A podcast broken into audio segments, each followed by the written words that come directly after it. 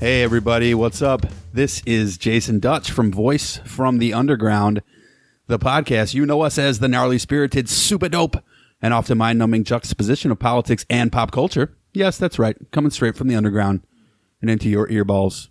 And I'm not alone. Well, I don't know how I'm going to possibly contend with that sort of introduction. I mean, my my gosh. So I, I don't know how I can follow that up, but this is Nate Draken over at Drawing Drawing the Line, where I I tend to cover much more more politics type related stuff, and that's the direction that I'm we're gonna try and take this at least for me, because gosh, I Yes. don't I don't know how you do because I, I just just before we got on, I was actually listening to I've been listening to a bunch of your episodes, and Oh, your good. episodes are I mean two two two hours long. I don't know how you I don't know how you talk for that long, man. Uh, it it's a curse slash gift. I I don't really know. Um, I have not. I'll, I'll be honest with you. I feel bad. I have not had a chance to listen to your show yet, though. I will definitely start checking it out. Though we've had a few conversations, so I kind of know where you stand. Um, for the listeners of Drawing the Line and of Voice from the Underground, this is going to be a joint episode. Um, it, Nate, if you don't mind, if I, I'll sort of intro how we in, how we met each other Um, yeah, of course. we just came across each other on a podcast message board. Um, somebody had asked something about politics, like they wanted a political guest, and you and I both answered that person, and then we ended up talking to each other, and it turns out that you are. You call yourself crazy conservative Nate to me. I, did, I did say that. I didn't mess Uh, yes. with that. So I like that. I like that. I love it. The crazy conservative Nate. Um, but, but uh, yeah, we just sort of said, hey, you know what? Let's put something together. And you invited me to come on your show, but then we decided to do it, I guess, at the last minute as a joint because I'm introducing you to a new way to um, record podcasts, which we're using to do this. Um, so I guess I'll start with asking you this question, which will probably be asking me a question. Um, what did you, you know, what what did you want to talk about? I mean, you um, obviously political stuff, but like, what was it that made you want to reach out to crazy old Dutch? Yeah. So what what really drew me? So I so when I when I look on a lot of these little podcast message boards. So as, as you know, I'm pretty new. I mean, I'm pretty new to this to this entire game. So it's It can be overwhelming. yeah, it can be. And whenever I look at these message boards, it's 100% most of the time it's I mean, I always find it's like comics, news, not even news reviews, more like movie critics. That's the majority of what this is. And I find that there's Yeah. a super small percentage of people that dare, dare to even try and attempt to cover anything that has to do with politics, much less I find a lot of the people that are on there are much are con- are consider themselves moderates. Hmm. And I don't find well for me, I don't find a lot of conservatives nor am I actually able to talk to people that actually disagree with me? Because I'll, I'll actually try that in my daily hmm. life, and it's to me, to me, it's always it's always taboo. Like people are afraid to do it, even if they agree with me and they consider themselves conservatives. They're always it's always strange to them that someone actually wants to wants to talk politics with them, and, and especially when it comes to it comes to our culture today and kind of the the opposite the opposite parties because there's been a there's obviously a big divide in our nation right now and trying to bridge that i mean god the only way to bridge that is actually showing people that you can have civilized conversations with people that actually disagree with you Well, you you took the words right out of my mouth. I mean, we're for the listeners of your show, um, you know, Voice from the Underground. We are three guys, and I would say Big Haas, one of my co-hosts, is a progressive. Um, he doesn't admit to being a progressive, but he is a progressive. Um, TJ is more of a conservative, which is interesting because he's African American. Although he's not socially conservative, he's kind of fiscally conservative, which is, you know, I, I think average for a lot of people who are in their 30s and 40s. Uh, and then myself, I am, I, I view myself as a as what I you would call a radical centrist. Um, but I do find myself lately more on the side of of the Democrats, especially when as it pertains to President Trump, because I don't like President Trump. Now, Rook, do you swear on your podcast? I I I try to I tend to keep the the swearing to a to a minimum. So I'll, Okay, I'll so say I'll I'll minimize I'll say the little the little swear words, but the big ones, I try I try not to go there too far. No C's, no F's. Okay, I'll try to stay away from the C's and F's. But yeah, Yeah. so um, and and your podcast is a conservative podcast, right? Yeah, I try to be. I try to be. I'm pretty conservative, and then the guy that I talk to in my podcast, my my best friend, he is more. He's more moderate, and he's just now really getting into getting into politics, which is which is kind of funny because when we whenever we talk politics, I've been into this for a long time, so I tend to bulldoze him sometimes, and that's that's my fault. I need to be. A little more understanding with where he's coming from. I know what you mean, though. Yeah, so he he's he's now getting a lot more into it, and I really I'm really hoping he builds a strong foundation so that when I say something out too far out there, he can be like, all right, hold on, Nate, that might not be what you think it is. No, I, I agree, and, and I'm glad what you said. What you said earlier, um, that you started with that because civil conversation is is what's really lost these days. I mean, we can probably talk for a second about that. It's just like, especially you know, it turns out Twitter not a great place to have a conversation. Um, you know, I've got into some some crap with some some of Dana Loesch's uh, minions. Ended up getting Wow. uh, banned from Twitter. Uh, you know, we had like eight thousand Twitter followers, and then we lost our Twitter account completely because the, there was a, a comment that I made that was drawing an analogy to the um, the Walmart shooter from a few weeks ago, and they all reported me because the way that I phrased the analogy, they tried to say that I was threatening them. Now, if you read the text in context with the preceding tweets, it was very. In fact, in the tweet itself, it said this is sarcasm, but I was trying to get this guy to think along a certain line and, and they don't care because I mean, first of all, there's a narrative that it's only right wing accounts that are getting suspended. That is obviously false, um, because I'm not a right winger, and you know, there's a lot. I know I'm aware of a lot of let's call them leftists, uh, leftist accounts that have also been suspended or you know have been even some that have been outright banned. We ended up getting outright banned, so I have a, a new one that's not under the podcast; it's under me, so it's not like breaking the Twitter rules, but um, it does suck because the podcast loses its its voice and its followers and everything like that. But it, it's all because people don't feel like talking. You know, they just want to yell at you and get with their tribe, and you know they don't want to disagree with their tribe because God knows they might lose a follower, and you know we're all so worried about how many followers we have.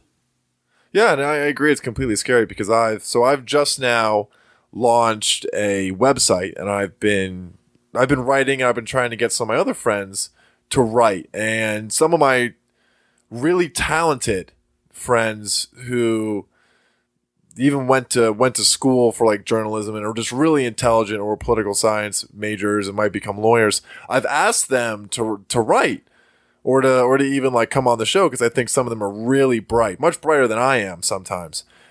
A lot of them have always just said like, "Yeah, I'd be happy to to support you, and I'd be happy to write, but just not under my name." And I'm always like, "Well, Right. what's the problem?" And it's that they're scared, and so I've now anyone who writes for me and my website or comes on the show, I've had this talk. I had this talk, talk with my co-host. I had this talk with anyone who wants to write for me. I'm like, guys, you have to understand that I know it's super small right now, Yeah, but there are people who are paid to come after you. The, the hundred, a hundred percent. And I, I do mm-hmm. have some serious disagreements with, with sites like Media Matters who do pay people to dig up to dig up past dirt, and I think that's a big concern in driving kind of the a, a huge wedge in between understanding each other. Because then we just, you're right, we just jump to seeing, trying to see the worst in someone before Yeah. maybe giving someone the benefit of a doubt. Well, if you'd like me to start with um, with defending the right for a second, I have no problem doing so when it's at, when it's appropriate to do so. The the left biggest problem on the left right now is that the left, like, let's take a look at like Ralph Northam, for example, um, or Liam Neeson. The the left has no ability to forgive anything. Like they they're like screw you. You were you did something that can be considered racist in 1983 1989 you know 1992 we don't care what you've done since then. You can never have a job again and we're going to attack you and try to destroy your life because that's what we should do. Um, the right i think isn't as guilty of that mostly because of the fact that the right does tie itself to I think it's it has something to do with its ties to evangelical Christianity and the concept of forgiveness. You know, so that that's something that the left, you know, more not saying that there's no Christians on the left because there are absolutely great Christians on the left. Um, you know, but the the overriding conversation seems to be one more of atheism and uh, you know that, that we don't have we don't answer to a higher authority. Forgiveness is up to the person who's perceiving whether or not you should be forgiven. Um, you know, and they and, and instead of working to put people at the table, they tend to try to rip people from the table in other in order to put other people at the table who might be from their chosen intersectional, um, you know, demographic, which I'm not sure is appropriate. So, um, I'm not sure if you expected me to say that or not, but you know, it's the, the left is far from from per, even though I think they're more right than the right is on most topics currently. That's one place where they're not. Yeah, I think it's so definitely definitely a couple things.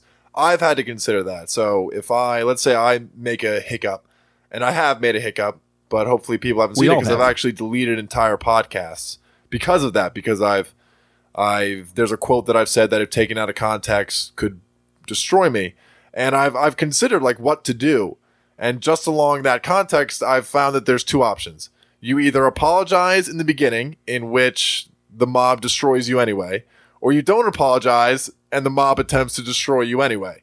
So it's I I've taken the route that understandable for me, and I know it's bad. I shouldn't be. I probably shouldn't be thinking this way. I just wouldn't apologize, and Donald Trump has done that. That is his Kevin Hart. entire campaign. And that's it. He he says something dumb or offensive. He doesn't say he's sorry because even if he said he's sorry, they're still going to try and destroy him. So sometimes it's like, what's what what the what the hell is the point? That's true, but with Trump, it's a little bit different because with Trump, there's so much history there, and I do apologize. Apparently, they've chosen right now to clean the carpet at the apartment next to me, so hopefully you guys can't hear that, but um, because I certainly can. But with Trump, Pete Buttigieg said something interesting when a Trump guy um, approached him, and I mentioned this on our last show or one of the last couple shows, also, but where a, a Trump guy came up to him and he said, you know, what are your thoughts on on Trump uh, de- decriminalizing homosexuality, you know, across the across the globe? Do you support that? And you know, Buttigieg, because of course Buttigieg, because he's gay, he has to have an opinion on, and all thing, all matters gay, because in the minds of the right, um, it must be the most important thing in the world to him. Um, I don't think that's true, but he answered and he said, "Yeah, of course I support that." And the guy said, "Well, will you also commend President Trump for being the first ever uh, president to be in favor of same-sex marriage from day one in office?" And you know, will, will you will you acknowledge that President Trump is not uh, is, is not bigoted? And Pete Buttigieg looked at this guy and he said, "You know what? Normally, yes, but and I'm paraphrasing here. He said, normally, yeah, but he's got way too much other stuff, so it's very hard for me to do that." And you know, when you have, uh, you know, I'm I'm older than you are. I'm I'm 45 years old, so I remember Trump in the 80s, right? 80s Oh, yeah, Trump was just sort of this OG guy Trump. that like, what's that? Said, you remember OG Trump, the OG Trump, right? You know, OG I remember Trump. OG OJ too. So you know, yeah, you do. it- oh my it- gosh, yeah, you're right. yeah. I mean, I used to watch. Remember OJ's uh, Hertz commercials on TV. He Oh, was like this icon, you know. So, um, it it's funny with Trump because like Trump has he he he was never taken seriously, and people say on the right a lot, oh, you know, you guys used to love him. He was on The View. He was on Howard Stern. He, you know, people begged Oprah asked him to run for president in '87. Yeah, he they did, but you know what? A lot of the stuff that he did wasn't out in the open. Then we didn't know that he had housing applications marked with a C for colored. We didn't realize that you know the the backdoor conversations that he had that have come to light since then uh, regarding the Central Park Five. You know, so did he do other things too? Like, sure, he took in Jennifer Hudson after her family uh, her family tragedy, but you know, people on the right, I, I think they they forget that just because you have a black friend doesn't mean that you love black people as a community and that you think that you're equal to them.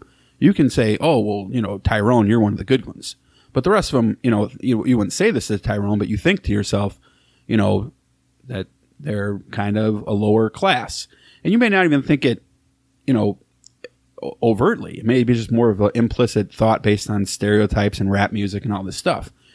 But you know, it, it's implicably explicitly true that you know people like for example they've done tests where police officers do sh- you know do shooting tests and when they you know what they do is they have this like green screen and they'll they'll pull up a picture of a person either holding a cell phone or a gun and see how long the reaction time is before they shoot or don't shoot and with African American males, it's half as what it is with any other.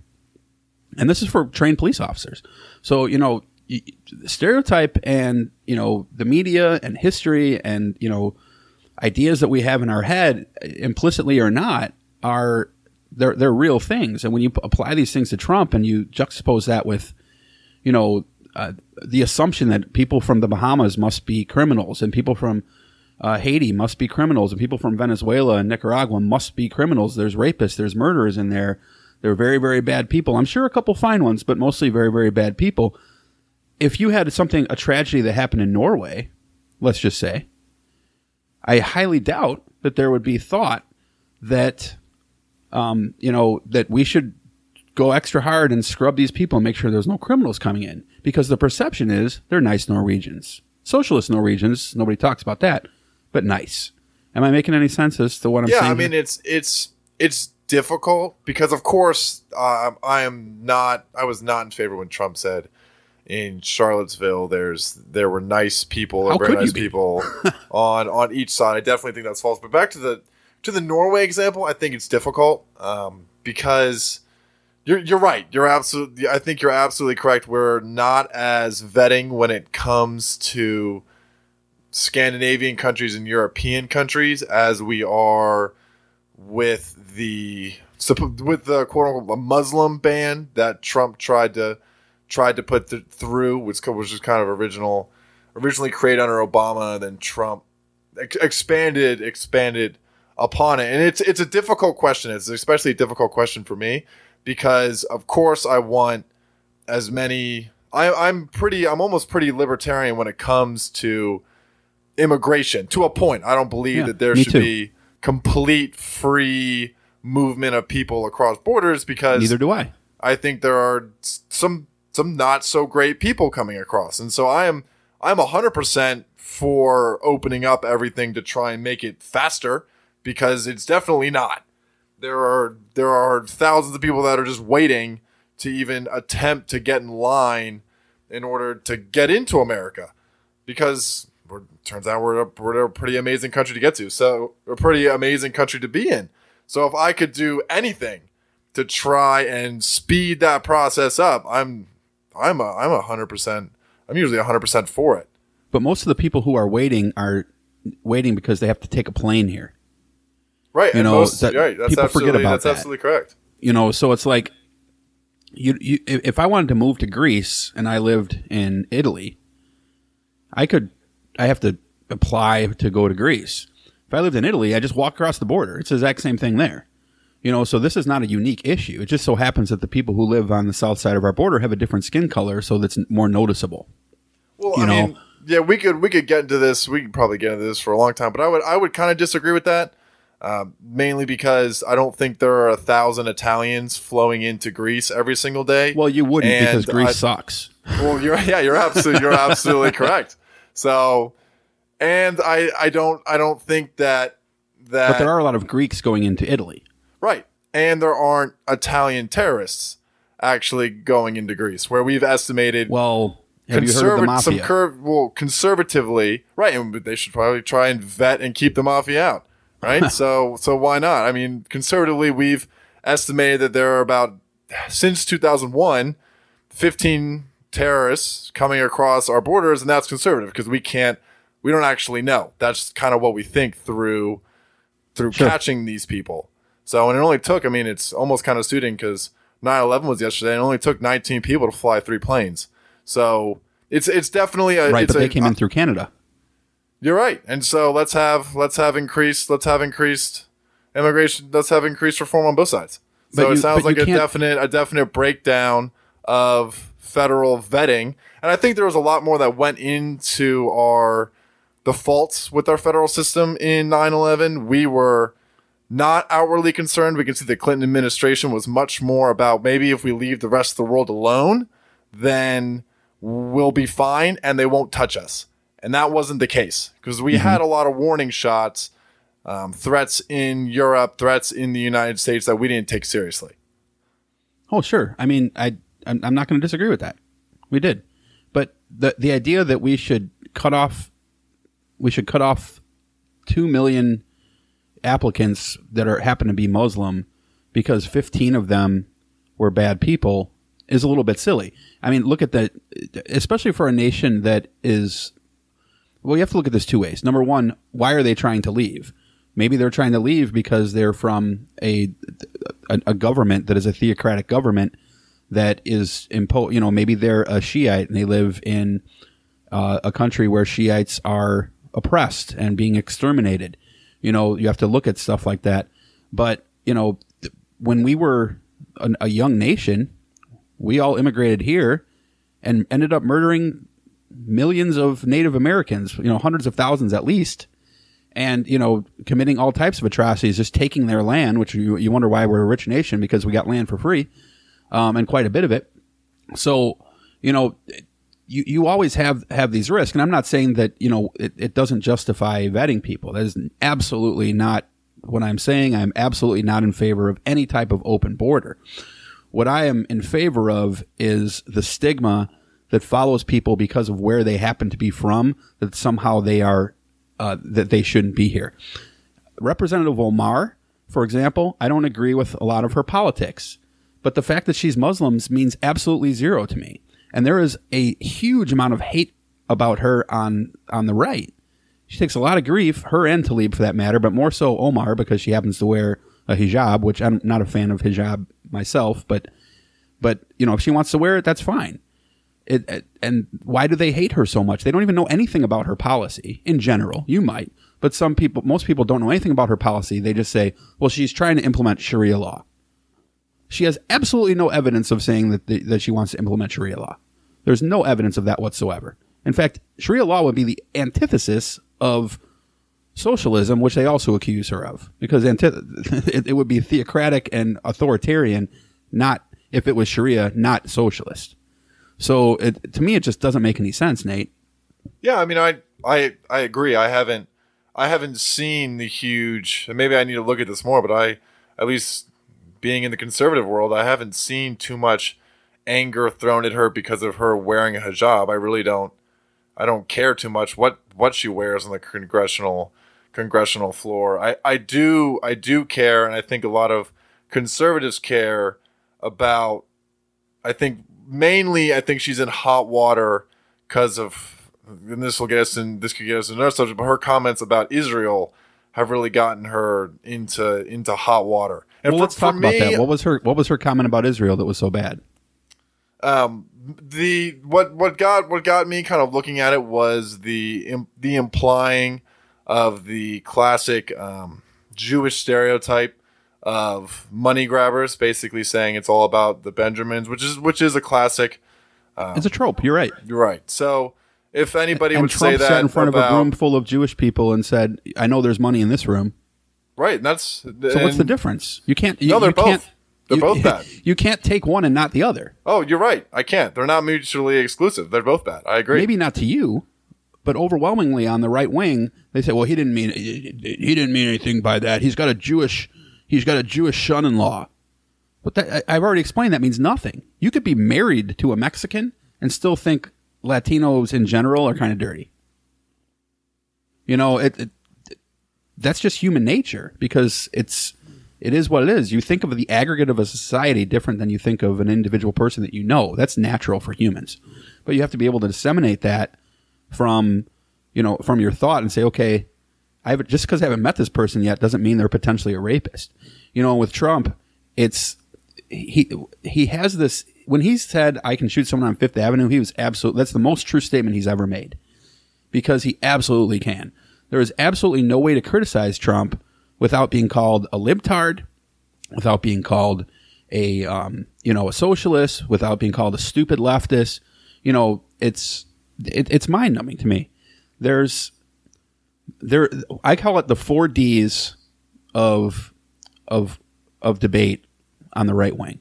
And and here's how I feel it goes, Nate. Number 1, the conservative con- Trump supporters specifically, not just conservatives. Number one, they'll deny the fact.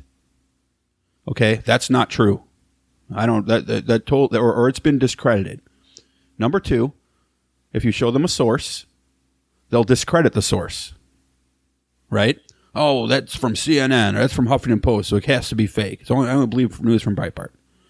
Number three, deflect. Oh, but Obama, but Hillary, but AOC. And number four is defame. Once they're beaten, oh, you're just a libtard. You're just a snowflake. You're just a, a piece of shit. You know, it's it goes down the same progression every single time that I've had this conversation. You know, it's refreshing that you're not doing this, so I, I don't want to generalize, but in general, um, it seems to go that way more often than not. Yeah, and I completely agree with that. Where I one of my things that I end arguments, well, end arguments at a couple different points, but ad hominem, obviously, if you're just going to attack myself and my character instead of my actual argument, like I'll stop right there. Um, you're committing, if we're going to argue semantics, I stop there because if we can't actually agree on words, then what the hell are we doing? And anything that has to do with non falsifiables, which is basically saying like two plus two is God. And you're like, well, that, that doesn't make any sense. Well, it's God. I'm like, all right, well, no, that's just an argument that I, I can't beat you on. So I, I think that's completely, completely true. And I think a lot of conservatives are definitely guilty of putting those labels, but I think it also comes from the left. It seems that every single time that, that we, that conservatives try and criticize, it's always Republicans pounce. And I think there's a huge problem and I don't like I don't like it when conservatives start creating association fallacies. But there's a huge problem, especially I think on the left, of just assuming that Trump supporters are deplorables. And I think that's a I think that's one of the main reasons that Trump actually won 2016. I don't I don't think without without Clinton really going after rural votes, I I I was 100% thinking that Clinton was going to win that win that election. And I yeah. think right now if it was if it was Warren running in 2016, she would have had that hands down. So, I think it's I think it's definitely bad, definitely bad on both sides, and you can see that when it comes to when it comes to voting. So, I I, I mean I'm, I'm not going to disagree with the facts that you laid down. I mean, Ben Shapiro has one quote that I love, facts don't care about your feelings. He's exactly right. And, you know, what you said is mostly true. Uh, and in fact, it is completely true that the, that there's always something I think that's tied to it. Yes, the left has a bad habit of calling people racists and calling people names because they happen to support Trump. But there's two very different things here. Number one is if you support Trump no matter what, which a lot of people do, and they'll even defend, you know, some of the most atrocious things that he has said as being not atrocious. And then when your own people fail to, your own group, your own tribe, the conservative tribe, fails to condemn those people, it's difficult to not associate them. Case in point, Steve King. We've told you for years he was a racist, but no one listened. And holy crap, turns out he's a racist. And good on Kevin McCarthy, my congressman, by the way, for my district, who I'm thinking of running against in 2022, and probably will. Um, it, good on him for for removing him from all of his uh, committees, but the left told you this for a long time, you know, and like there was a report on um, there was a report on Tucker Carlson the other day, who I can't stand, by the way. That, that look on his face just is, I just want to wash it with bleach. but um, he said that um, because Amazon was test marketing using a handprint uh, to pay for your your uh, your groceries or whatever it is that you buy at Whole Foods going forward, right? I don't shop at Whole Foods because I can't afford that stuff, but that's a different conversation. But you know, they're saying we're going to use your handprint. Tucker Carlson says, "Where have you heard this before?" And he starts quoting Revelations, I think three sixteen where they talk about the the mark of the beast shall be on your right hand or on your forehead, and it will be needed to buy and sell goods, and anyone refusing it will be will be killed. But the difference is is that there's nothing being implanted implanted into your hand. It's just a biometric hand scanner that we've been using since the 50s, and you use it on your iPhone right now for Apple Pay. But you don't hear anyone crying about that. It's just the fact that he doesn't like Jeff Bezos because Jeff Bezos is a liberal, so he wants to paint him as the Antichrist. What happens? Conservatives start posting this on their on their on their Facebook pages. Everybody starts going crazy. You try to settle them down and give them the facts, and you know what happens to me? I get called a libtard. Right. I think that's a that's yeah, it's a that's a that's a huge issue. And I think it really speaks to also the fact that I think that there are for me, now I can only speak from from my perspective. I haven't talked to Sure. a lot of conservatives too much about this, but we can see kind of from voting or not voting studies, from from poll studies, a lot of a lot of conservatives have a hard time calling something racist when it's labeled racist. And I think I I, I take it from the perspective it's I think they know it is, but we're afraid. And I think what we're afraid of is back in the I mean back 20 years ago if something was labeled racist, then that would have that could have ended your career. I mean if you were labeled a racist, I mean that that would have been it. Cuz we took that Right. stuff really seriously. But now that that word has just been thrown out there so many times for me and I think for a lot of conservatives, it's hard for us to trust sometimes the other side. And I think the big the big thing is it's hard for us and I think Steve King is a is a prime example. I think that's I think that's a really prime example because anyone I think that I actually studied it, especially when he made those comments, I think a lot of conservatives have given to his opponent's campaign, as they should. He should be ousted ousted from Congress. And I guess I'm too young to know the huge mm-hmm. history behind Steve King. I haven't looked into his into his huge No, he's been in Congress Bio. for what, 18 years? So Yeah. Uh, uh, maybe even more. Right, right. So, uh, but I think there's a big mistrust because I think as conservatives, we're afraid to jump on the bandwagon when people on the left label something as racist. But, Because but if it's racist, call Some- it racist. If it's not, then it, come up with a reason why it's not. Don't just say it's not because you li- you're, you're, you're, you liberals always call everything racist. right, I, I completely agree. You know, look at I the com- Southern strategy. Well, let me ask you this: Do you deny the Southern strategy?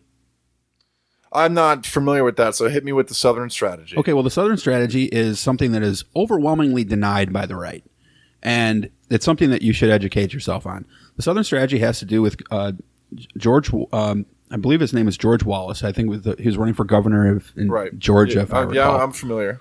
and you know he had adopted a campaign where as a as a republican he was taking on a lot of the at the time very racist democratic talking points like segre- segregation and you know white su- white supremacy and all these types of things and richard nixon basically adopted this for his first presidential run and basically said we're going to take on a lot of these talking points and use these to get me elected president and really ever since then the Democratic Party, which used to be the party of the KKK, and the Republican Party, which used to be the party of Lincoln, switched. And now you have because and, and you can prove this because it was it was people carrying Confederate flags standing out on the side of the street during Brown versus the Board of Education and and what and the other events in Broward County in the 60s where they were telling these these poor kids, "Don't you can't come to our school," and screaming racial slurs at them while flying this Confederate flag. And then when they saw that, they said, "You know what? We're going to use that politically." And now, who's the one who thinks it's okay to fly a Confederate flag? The Republicans or the Democrats? Obviously, who- it's not the who? Democrats. So, who thinks it's okay to fly a Democrat, uh, fly a Confederate flag? Okay. Um, well, I live in Bakersfield, California, brother. There's a there's one on the neighbor's house. Okay, so You know that, that and Bakersfield, by the way, is kind of like West Texas, but in the middle of California. So, So it- it's So we're gonna take we're gonna take that small that small incident. We're just gonna blow it out throughout the entire Republican Party. I'm confused because I'm not gonna I'm not gonna fly a Confederate flag. I haven't met any of my friends who fly Confederate flags. So I'm, No, I'm it's a not little, about I'm that. a little wary of that of that It's not- association. it's not about that. It's about refusing to. It's about refusing to acknowledge what happened and saying it's heritage, not hate. well, that's when- I mean, well, we took down the the Confederate flag over the South Carolina Capitol. I was in favor Right with of a that. protest. There was protest there. Yeah, from, sounds from- sounds perfectly good to me. you know, and, and I'm I'm not against protest. You can Right. protest whatever you want to protest. You know what? if you want to, I, I never shame people on the right for protest for being upset about Kaepernick, but you have to understand the Kaepernick situation. But Kaepernick had every right to protest, and you know, it, you have every right to protest the Confederate flag coming down. But also, as you can see from Kaepernick, he has the right to be open to criticism. Right. But for some reason, these folks, it seems like they're not. They're being protected as oh, it, the Confederate flag has absolutely no racism entrenched into it whatsoever, when that's implicitly false, you know, or uh, explicitly false. I'm sorry, I should say. You know, it's it's just it's a symbol that if you know, I have two kids who are half African American, if they go to someone's house and they're flying a Confederate flag, I'm going to tell them keep your eyes open because it could be that the people are just ignorant and don't understand, or it could be that they actually have some sort of uh, of thought about the, the the quote southern way of the traditional southern way of life and i don't think just being from mississippi is enough you there has it has to be a little bit deeper than that as far as i'm concerned Right. Am I making- you- yeah, am I I making you have to sense? show there has to be a history there. I'm not. Yeah, I, I, I tend to stay away from just labeling something as as racist just because it's there. I mean, we can we can both agree that the Confederate flag was a battle flag, didn't actually represent. I believe. well so was the nazi flag Like, yeah, right, right. So we have to look at the we have to look at the history. Yeah. So it, taken in taken in history. I mean, I agree with you. Yeah, and and that's what I'm saying is you have to put it in it, it- exactly right. When I put it into the context of history, you know, if there's three, if you were to pick out three flags that a Ku Klux Klan member might have in their house, um, one will be the K, the flag of the KKK, the other would be a Confederate flag, and the other would probably be a Nazi flag. So you can't just dismiss that and say, oh, they're misusing our symbol. You know, now the the left falls for this way too easily though too, like with the OK sign and you know all this other stuff like you know that that I think you uh, and you know the the flag with the the Betsy Ross flag that sort of thing. Um, it's they do fall for it a little bit too much, but then right after the Betsy Ross flag thing, where they started using it, they started saying, "Hey, there's a lot of racism attached to that." Other people on the left just jumped in and said, "It's racist! It's racist! It's a racist flag," which isn't necessarily true.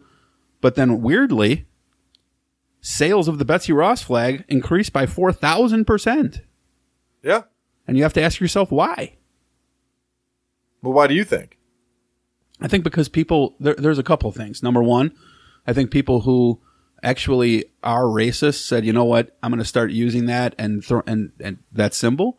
But another one is people just like to make fun of the left because the left, let's face it, they're pretty easy to make fun of.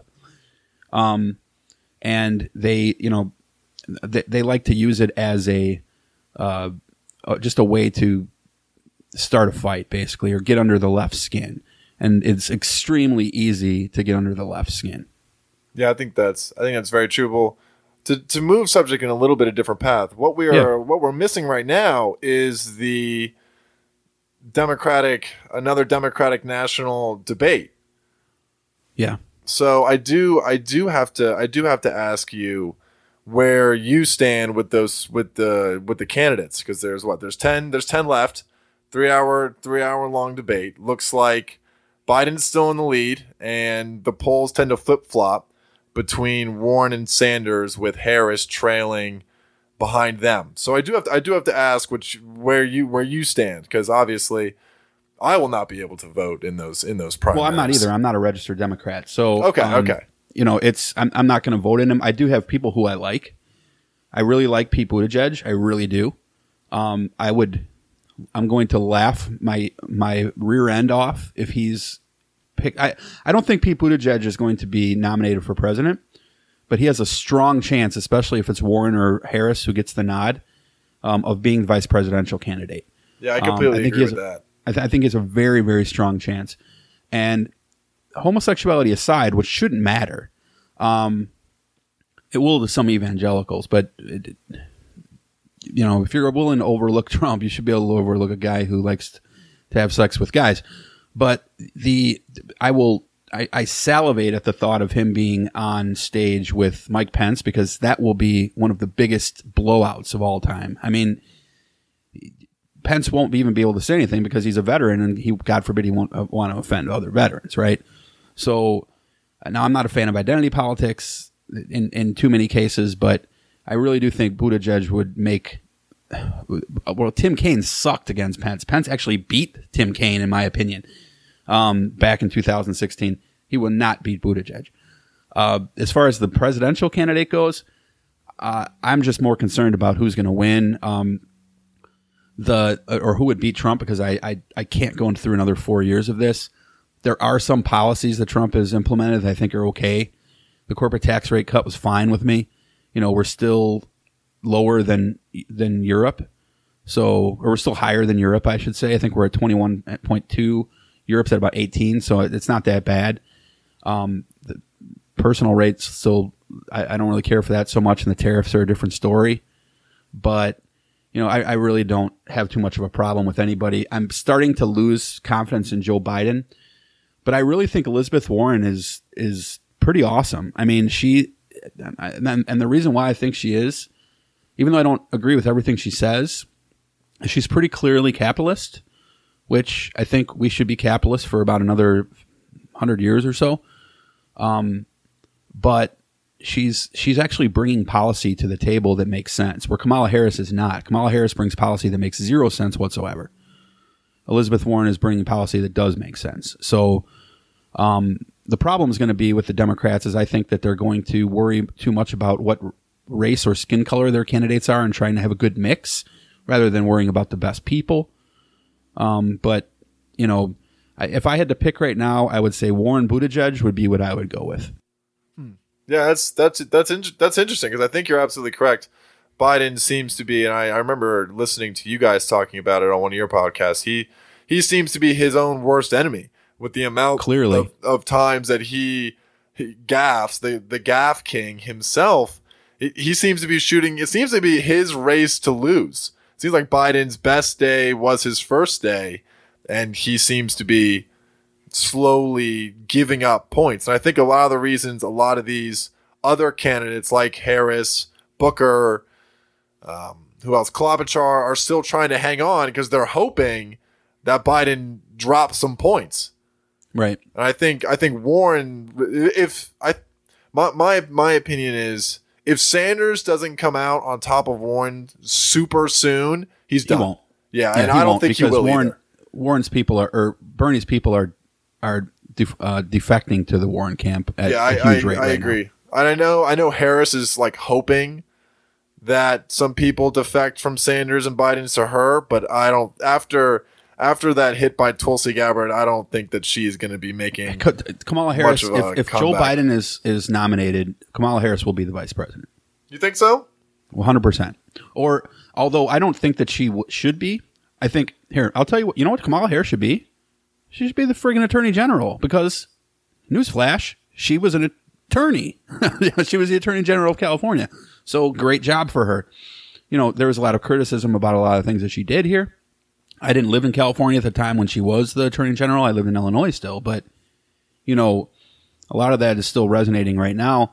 And um, you know, but she was an attorney general. She was there to prosecute. She was a prosecutor, and you know, I think she would do a, a pretty fine job as attorney general. You know, uh, probably a lot better than what Jeff Sessions did. Even though I will give Jeff Jeff Sessions credit and a lot of things that happened during the Mueller investigation.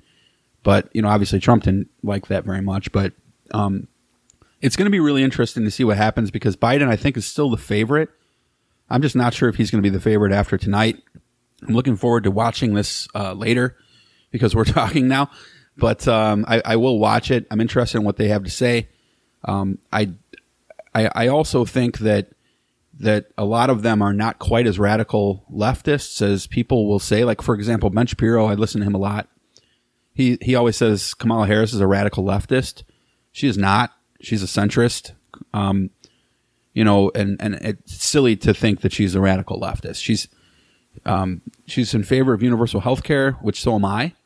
But you know, her universal health care plan doesn't make any sense. But I do think she will be uh, Joe's choice if he happens to win. And unfortunately, it might not be because of her. I think it's just going to be because of the fact that she's a black female, um, which is sad. But she's qualified. I mean, I just I just think that Buttigieg would be more qualified, but they don't want to have two white guys running. I can promise you that. No, that's that's yeah. That's I think that's I think you bring up I think you bring up a really I think you bring up a really interesting interesting point. I I'm I might have a harder time agreeing that Harris is a centrist. So as, as crazy conservative Nate, Depends where your Overton fan. window is. what?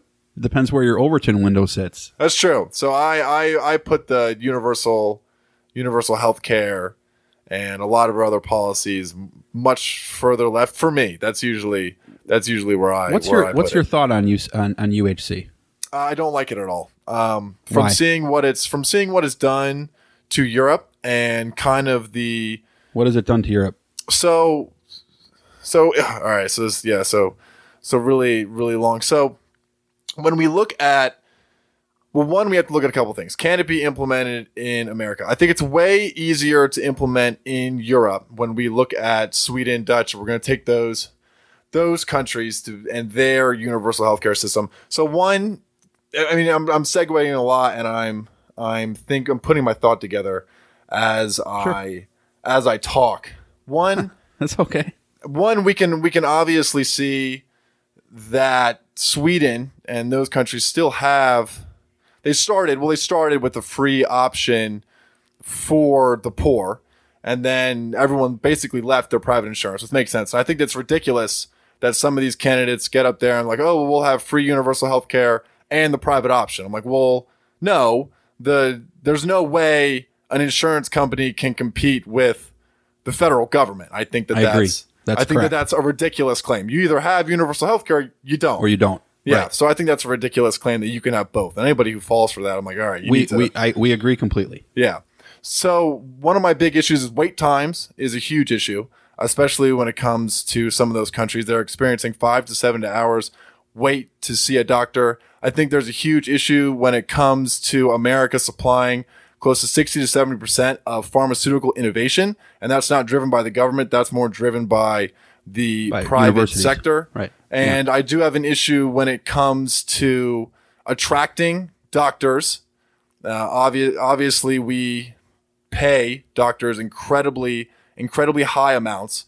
And that's why I believe we have so many doctors coming to the United States from abroad. And it drives our healthcare costs up. Like, I'm not going to pretend we have some of the highest out of pocket expenses for medical costs in the world. But when we look at when we look at life expectancy, if you take out so if you take out suicide and car accidents, we have the highest in the world. If we if you look at we don't. uh, well, I, well, I'll have to. Well, I'll check my stats on. I'll check Japan, my stats on the that. Asian the Asian countries do, and guess what? Japan has universal health care. So I haven't looked too highly at the Japanese system, and that's you bring up a really good point. Um, I've been focusing a lot on the on the Norwegian system and the Scandinavian system. You bring up a very good point, and I'll have to. Do you know? Do you know why? Do you know why we have Toyotas in the United States? Why we have Toyotas? Yeah, why Toyotas got so popular? Do you know why? Why? Because in the 1970s, when they introduced a couple of their small budget cars into the market, because of the fact that the Japanese manufacturers, i.e., Toyota and Honda, did not have to pay medical insurance to their employees because it was provided by the government. Chevy and Chrysler and who's a Ford were not able to compete with their price point. Even with shipping the vehicle across the ocean, they were still able to give you a superior product. Nobody's going to sit there and say Toyota suck, you know, um, for a price that was about seventy percent of the price of the American ve- the, the American equivalent, and it had almost everything to do with the, the healthcare costs. Now, part of that was union, right? I I'm, I I I confess that, right? The union wages and rates and everything like that, but I'll counter you on universal healthcare till till the end because I used to be very against universal health care. and then I got a job for a Canadian company, and lo and behold, I became pro universal health care. Now we're not talking about I didn't have a Candace Owens overnight switch.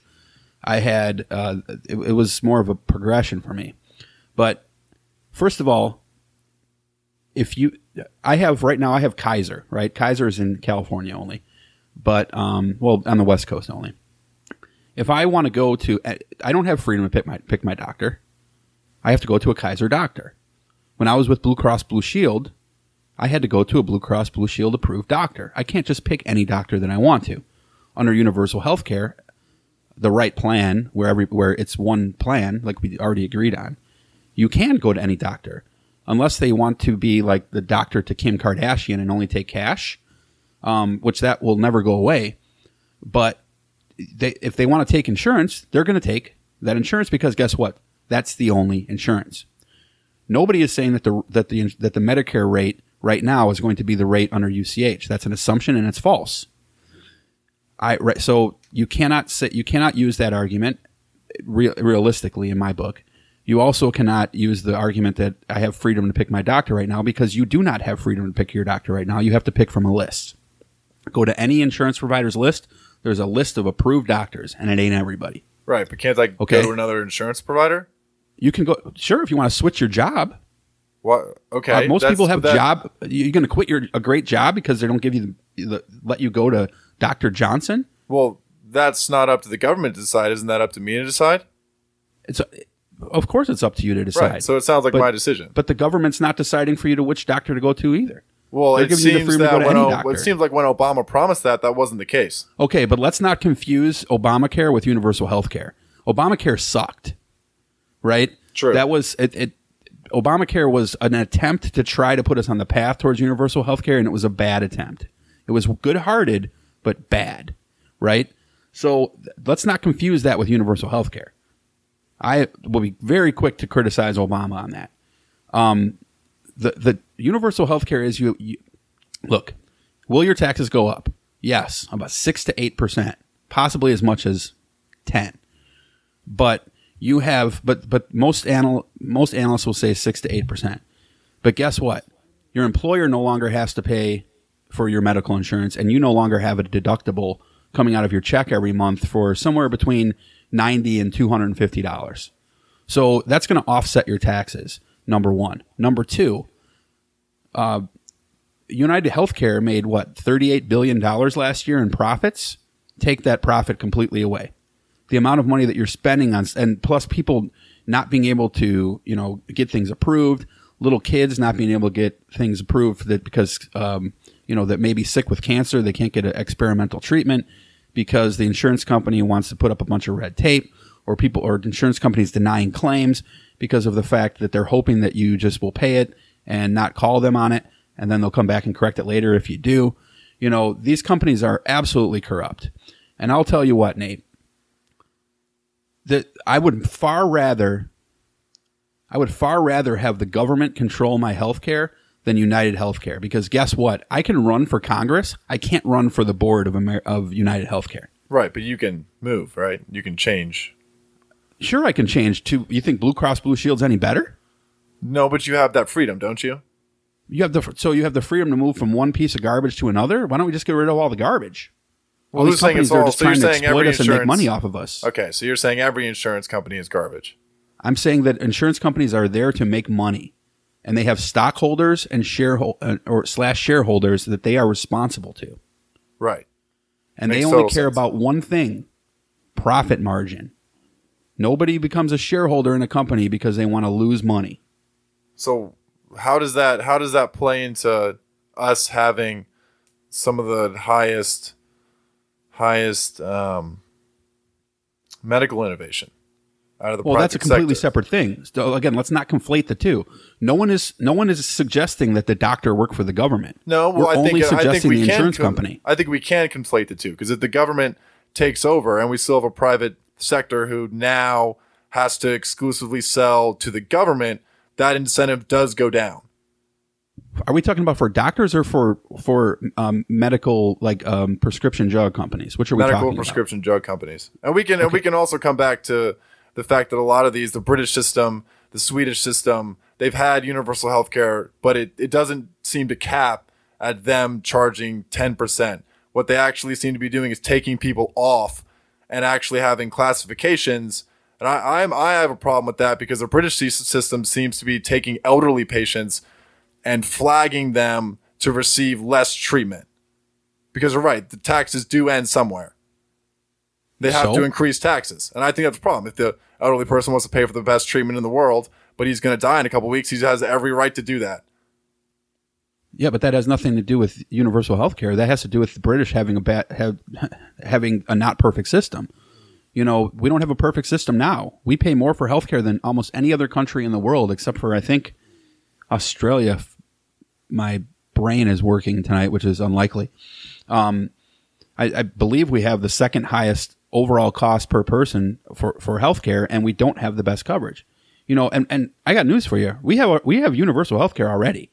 It's called overregulated by the government. So the government regulates healthcare like no other industry. So you know the government already has its hands into it. Now, even if you de- if you but if you deregulated it, the costs are not going to go down. Why wouldn't they go down? Because it seems that the government Because they're no longer subsidizes. regulated. Well, the government subsidizes a lot of medical devices. I mean, it The government subsidizes subsidizes X-rays. mostly research, Which is subsidizes X-rays.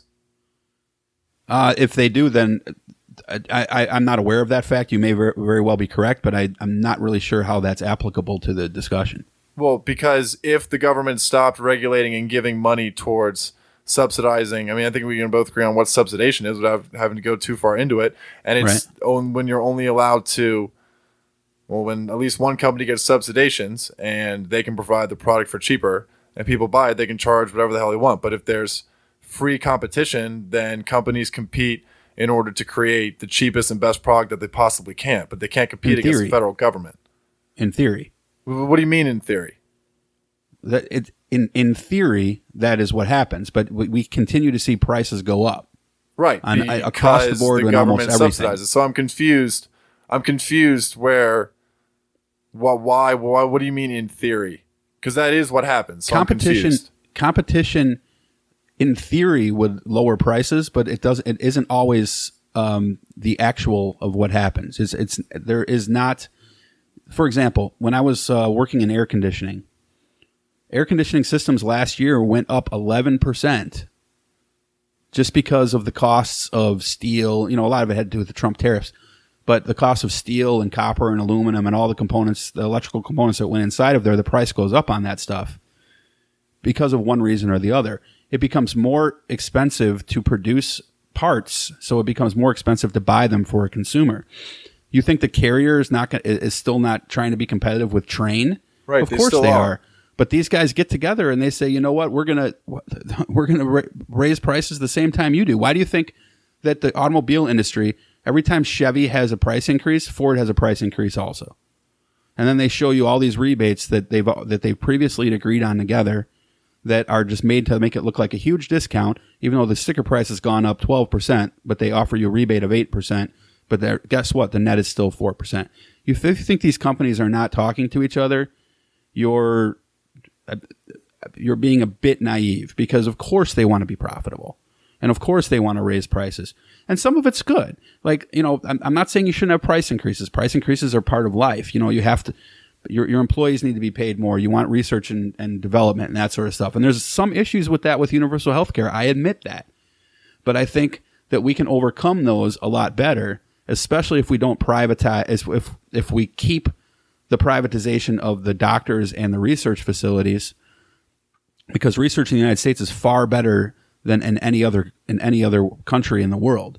And so as long as we can keep that going, um, the only difference that the only thing that we need to change is the insurance. You know what I mean? So it's it's So how do we and I don't really see how insurance costs changing is going to affect the cost of the of the product. It could it, it, I, don't, I don't really see a direct correlation there. Sure, there could be some price increase, but I, I I think it's unrealistic to expect that all of a sudden it's going to go up, uh, you know, exponentially, and that we're going to all start paying thirty percent taxes. I I just don't see those trends, and the statistics and research that are out there don't reflect that either. They reflect you'd spe- we would spend less than what we're spending now because we're not paying profit into the model. Now, before I stop, uh, get off my soapbox, I will admit I am concerned about the jobs for the people that work at those at those companies.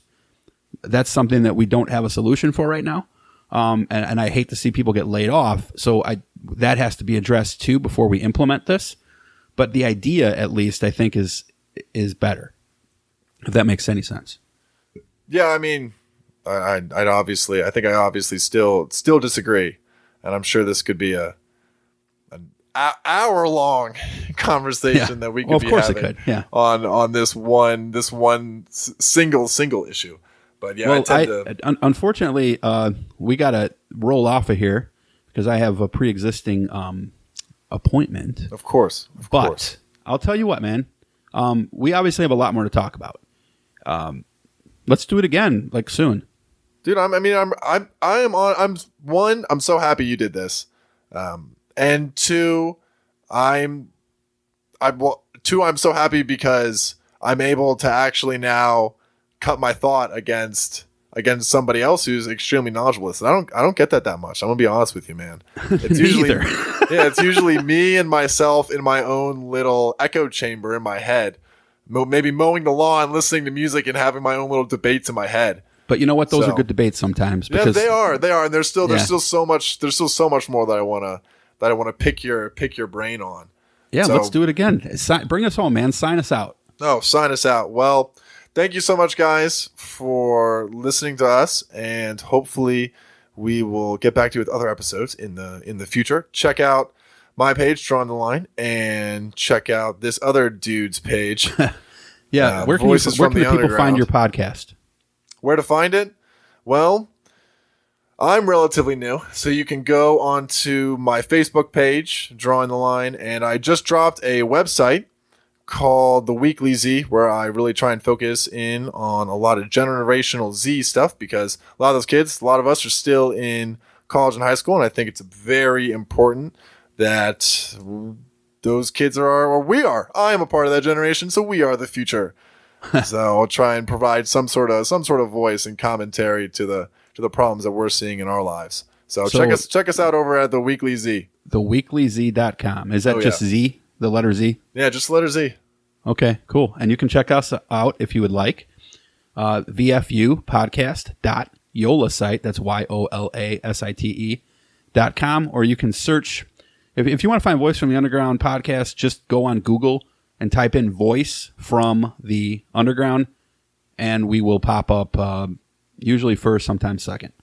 So we'd love to um, we would love to have any new listeners. And one thing I will just say for your for your guys is uh, for your listeners over there, um, anyone who supports us on our Patreon page, um, we do give one third of our Patreon money to charity, either the Wounded Warrior Project or to Doctors Without Borders.